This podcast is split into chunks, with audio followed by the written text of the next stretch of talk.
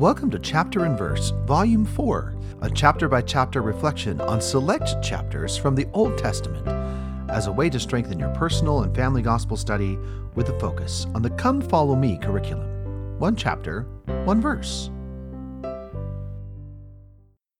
My name is Michael D. Young, and today we have a text based on 2 Samuel 7. The focus verses for this text are 2 Samuel 7 12 through 16. And when thy days are fulfilled, and thou shalt sleep with thy fathers, I will set up thy seed after thee, which shall proceed out of thy bowels, and I will establish his kingdom. He shall build an house for my name, and I will establish the throne of his kingdom for ever.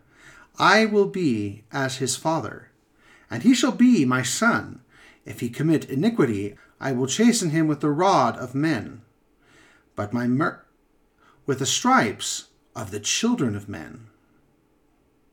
But my mercy shall not depart away from him, as I took it from Saul, whom I put away before thee.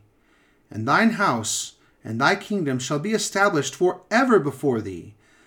Thy throne shall be established for ever. And now the text, our only dominion.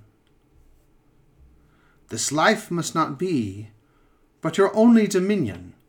Your seed may arise in all times and all lands. For I will establish thy kingdom for ever. Thy throne shall remain while creation shall stand.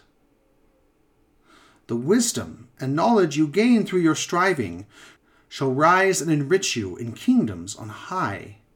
The law that you follow will shape you and mold you until you are fitted to rise past the sky.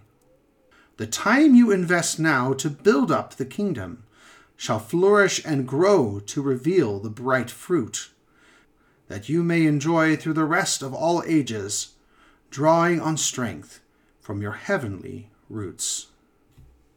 Thank you for listening. If you like what you hear.